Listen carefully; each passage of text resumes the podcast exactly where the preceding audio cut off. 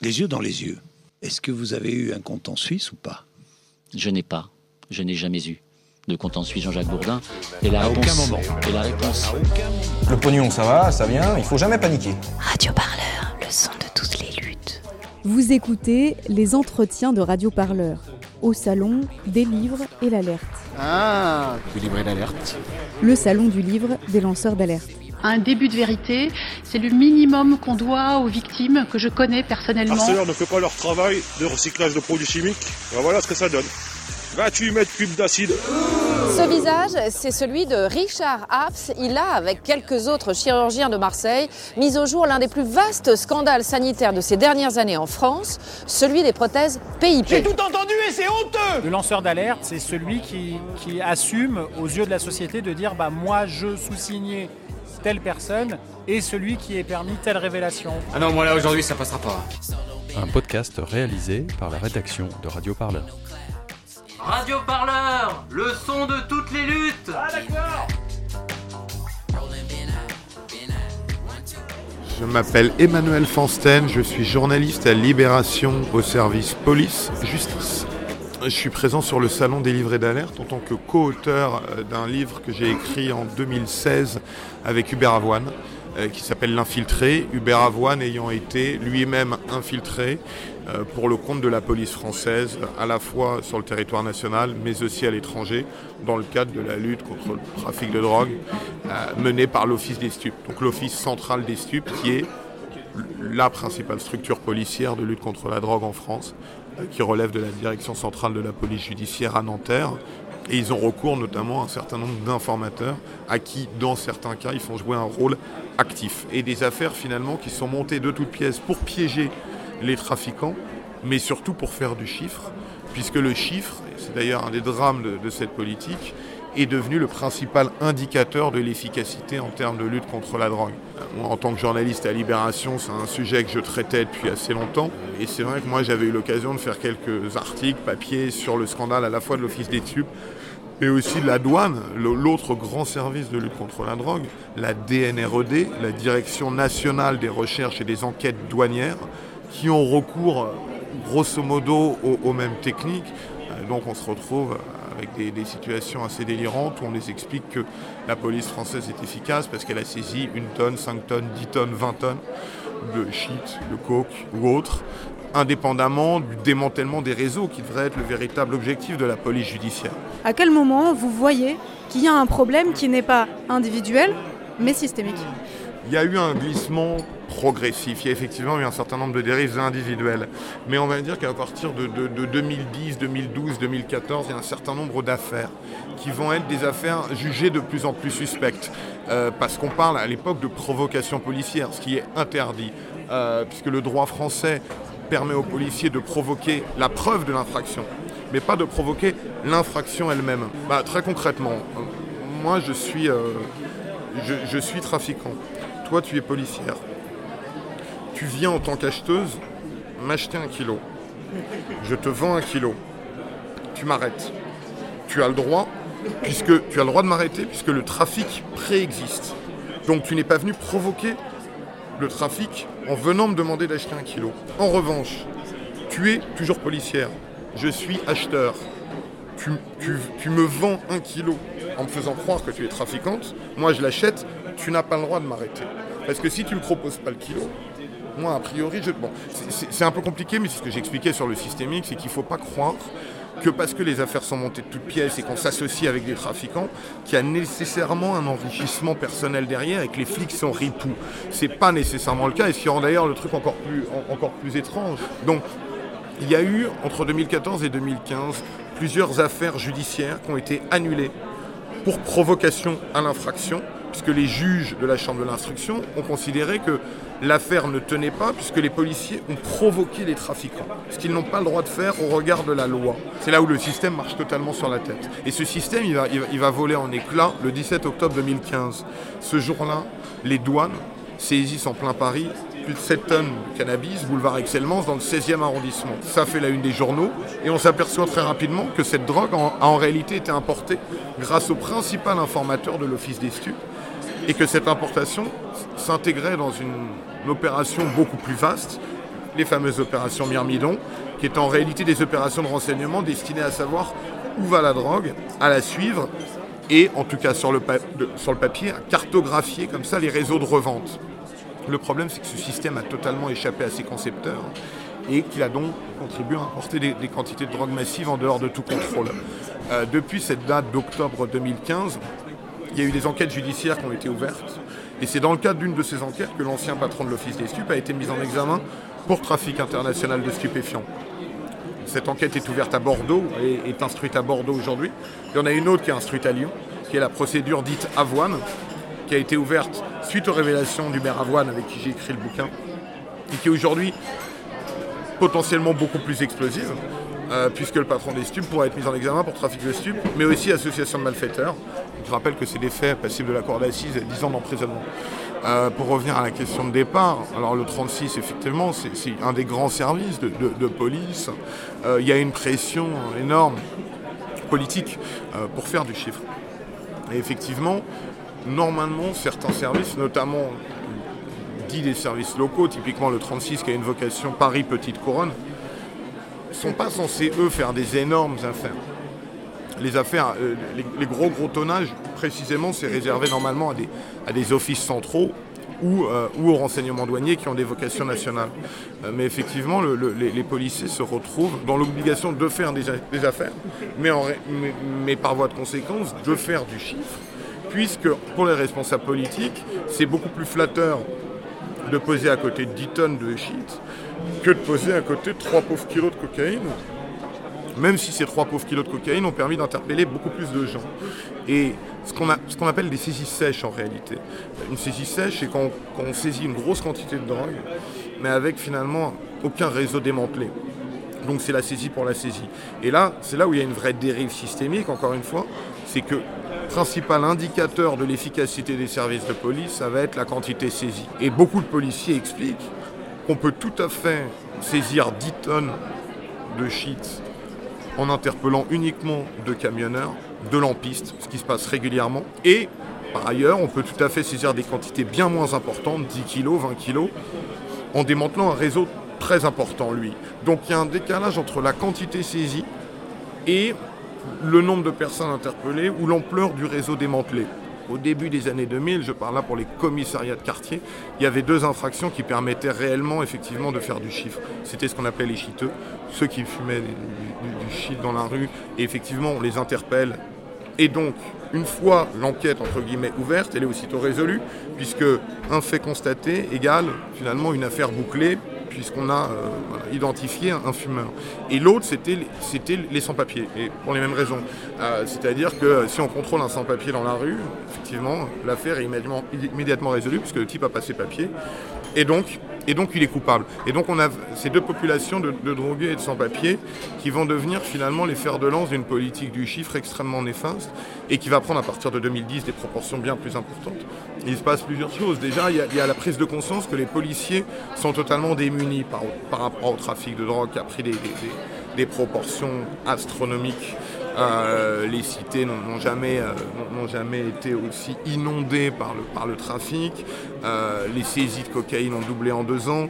La, la, consommation de shit est passée de 300 à 600 tonnes par an. le trafic pèse aujourd'hui au bas mot 3 milliards d'euros, donc c'est des chiffres qui donnent le vertige. Et il y a eu effectivement à la fin des années 2000, au début des années 2010, un questionnement sur bah, comment on fait finalement pour changer de paradigme et être plus efficace dans la lutte contre le trafic, puisque effectivement, saisir une tonne, ça sert à rien, puisqu'il y en a une autre qui rentre le lendemain. Et quand il y a une équipe qui tombe, il y en a 10 qui se reconstituent derrière. Donc il y a une sorte d'impasse. Et justement, pour remédier à cette impasse, certains policiers, à la direction centrale de la police judiciaire, au ministère de l'Intérieur, ont mis en place une stratégie qu'on a documentée, nous, dans Libération, qui s'appelle la stratégie Myrmidon, et qui va consister finalement, au lieu de saisir la marchandise, de s'appuyer sur des trafiquants, des informateurs, des logisticiens au cœur du trafic pour suivre la drogue et découvrir finalement comment elle, se redispatche et quels sont les lieux de revente. Et éventuellement interpeller sur les lieux de revente plutôt que d'interpeller au passage de la frontière. Sur le papier, ça peut être louable, ce qu'on appelle du renseignement criminel, Le problème, c'est toujours pareil, c'est comment on judiciarise tout ça.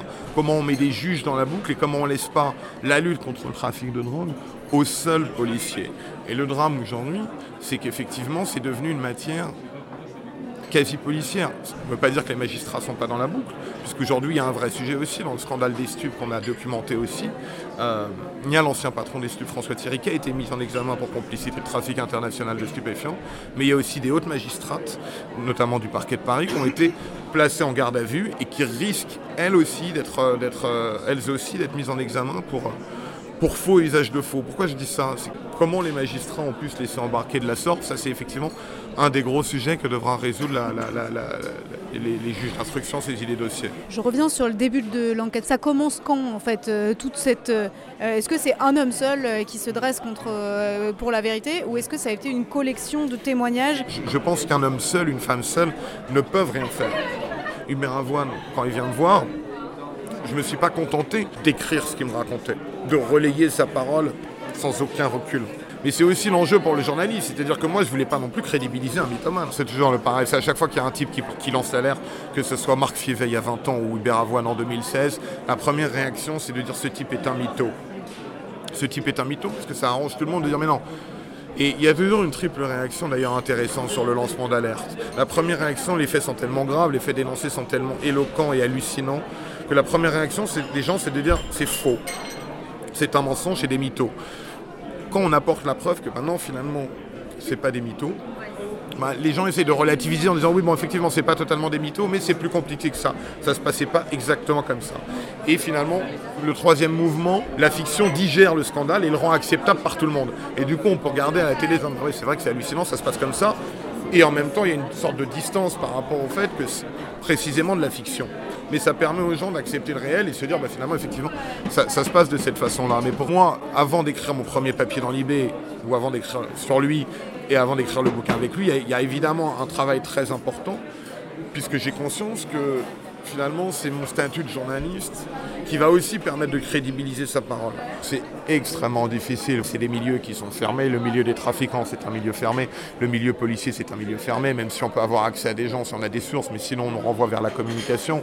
Donc on a une parole euh, qui est finalement euh, très cadrée, euh, et c'est pareil pour les douanes, donc c'est compliqué d'avoir des informations. C'est le nerf de la guerre l'information, donc il y a plusieurs manières de avoir l'information. Moi je suis journaliste, c'est vrai que je peux avoir accès à certains dossiers judiciaires, donc avec des éléments concrets, des procès-verbaux d'audition, des perquisitions, des notes de police qui permettent de nourrir un papier et de comprendre un, sujet. Mais il faut évidemment avoir des sources humaines de gens qui vont pouvoir, soit parce qu'ils sont policiers, éclairer certaines pratiques, soit parce que c'est des anciens infiltrés, voire des voyous, éclairer eux aussi d'autres pratiques, pas les mêmes. Mais voilà, c'est en recoupant, en agrégeant finalement des sources très différentes, à la fois des sources humaines, des sources techniques, des sources ouvertes, hein, pourquoi pas, parce qu'il faut aussi remettre en perspective euh, ces sujets-là qui sont pas nés aujourd'hui. On parlait de la prohibition, ça fait 50 ans. Donc voilà, euh, moi tout le boulot d'enquête sur ces sujets-là, ça va être d'essayer de, de croiser les sources, de croiser les informations pour essayer d'avoir la vision la plus transversale et la plus complète d'un sujet et justement de ne jamais être tributaire d'une source unique. C'est aussi important d'avoir des sources humaines que d'avoir des sources policières, bien évidemment, des sources douanières, mais aussi éventuellement des, documents, des notes. Il y a beaucoup de notes policières qui, s'alarment de la- de- de l'augmentation du trafic. Concrètement, est-ce qu'il y a une autocritique à l'intérieur des services Publiquement, l'institution policière et judiciaire n'a pas bougé d'un iota depuis euh, 2015. En l'occurrence, il y a eu un mouvement des policiers en 2016 qui a dénoncé cette politique du chiffre. Et ça a changé quelque chose, euh, ça Non, mais sérieusement, ça serait beaucoup trop simple de, considérer que les flics sont méchants et que les magistrats sont gentils, par exemple, ou que les flics font n'importe quoi et que les magistrats essayent de- de- d'encadrer les choses. Non, il y a des flics qui font très bien leur boulot, d'autres qui font n'importe quoi, et c'est pareil chez les magistrats. Ce qui s'est passé, c'est que c'est vrai que depuis quelques années, il y a eu une sorte de prise de conscience des effets totalement pervers et néfastes de la politique du chiffre. Et que certains policiers, on a eu l'exemple aujourd'hui, ne veulent plus participer à cette mascarade, ne veulent plus eux-mêmes être responsable d'une situation qu'ils jugent totalement critiquable. Quand j'ai écrit mes premiers papiers dans Libération, j'ai eu des retours extrêmement violents de certains policiers qui trouvaient que j'étais voilà que je tapais trop fort, que j'allais trop loin. Ça a arrangé beaucoup de gens de laisser croire que Libération, on était des gauchistes pro-légalisation et anti-flics. En réalité, je crois que le rapport de force a beaucoup évolué depuis deux ans. j'en veux pour preuve l'interview de François Molins partant du, du, parquet de Paris. Entendu sur Inter, où il explique très clairement, et où il dit texto, qu'on a été sans doute beaucoup trop loin dans la politique du chiffre. Et que, en matière de trafic de stupes, et qu'un proc, un ancien proc de Paris, en plus Paris a une position centrale, puisque le parquet de Paris a longtemps joué les référents nationaux pour certains outils d'enquête, en lien directement avec l'Office des stupes. Donc il y a un début d'autocritique, un, début de mea culpa. Et effectivement, en tout cas moi par rapport à mes sources ou aux gens avec qui. Il y, a des gens que je vois aujourd'hui qui étaient inenvisageables que je voyais encore quelques mois. Et donc c'est bien que certaines personnes ont intégré un, qu'on n'était pas dans une, approche idéologique des choses et qu'on n'essayait pas de dénoncer pour dénoncer, mais qu'on essayait de faire notre travail le plus honnêtement possible en avançant des faits concret. Il y a le sentiment que finalement la politique du chiffre et cette espèce de, de, fuite en avant comme ça, basée uniquement sur les quantités saisies, euh, a trouvé ses limites et que, et que les policiers de terrain eux-mêmes ne s'y retrouvent plus. Puisqu'évidemment, eux, le métier encore une fois d'un policier, les, douanes, c'est un peu différent. Mais, le métier d'un policier, encore une fois, c'est pas de saisir la quantité la plus importante, c'est de démanteler le plus gros réseau. Dire que la police judiciaire, aujourd'hui, elle n'est pas là pour faire du chiffre. Elle est là pour faire tomber des trafiquants et démanteler des réseaux. Et là, on est dans une situation totalement ubuesque où la police saisit la drogue qu'elle importe elle-même. Et, là, on, marche sur la tête. Est-ce que ça rappelle pas un peu euh, cette série américaine qui s'appelle The Wire? Dans cette série, qui est plutôt bien faite, il y a tout un questionnement de la dope on the table, c'est-à-dire pour montrer que la police est efficace, effectivement, il faut faire des grosses saisies.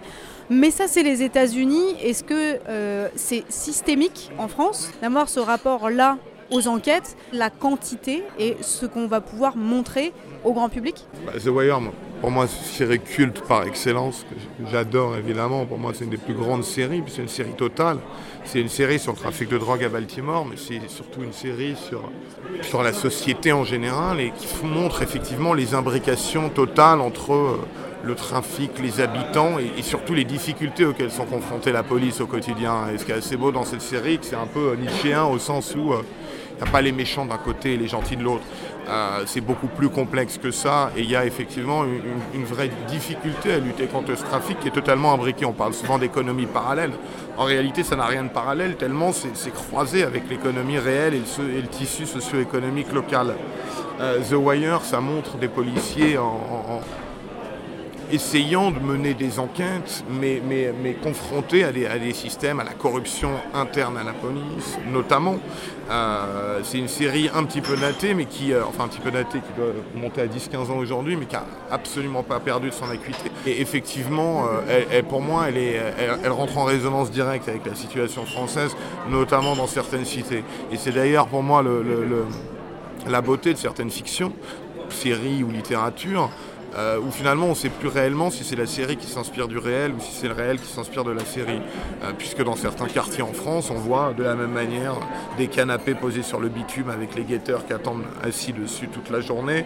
Et c'est un peu le même syndrome de Scarface, c'est-à-dire que il y a une sorte de mimétisme où finalement Scarface c'était une fiction, mais par une sorte d'étrange comme ça retour du, euh, du, réel, mais en retour le réel s'inspire de la fiction.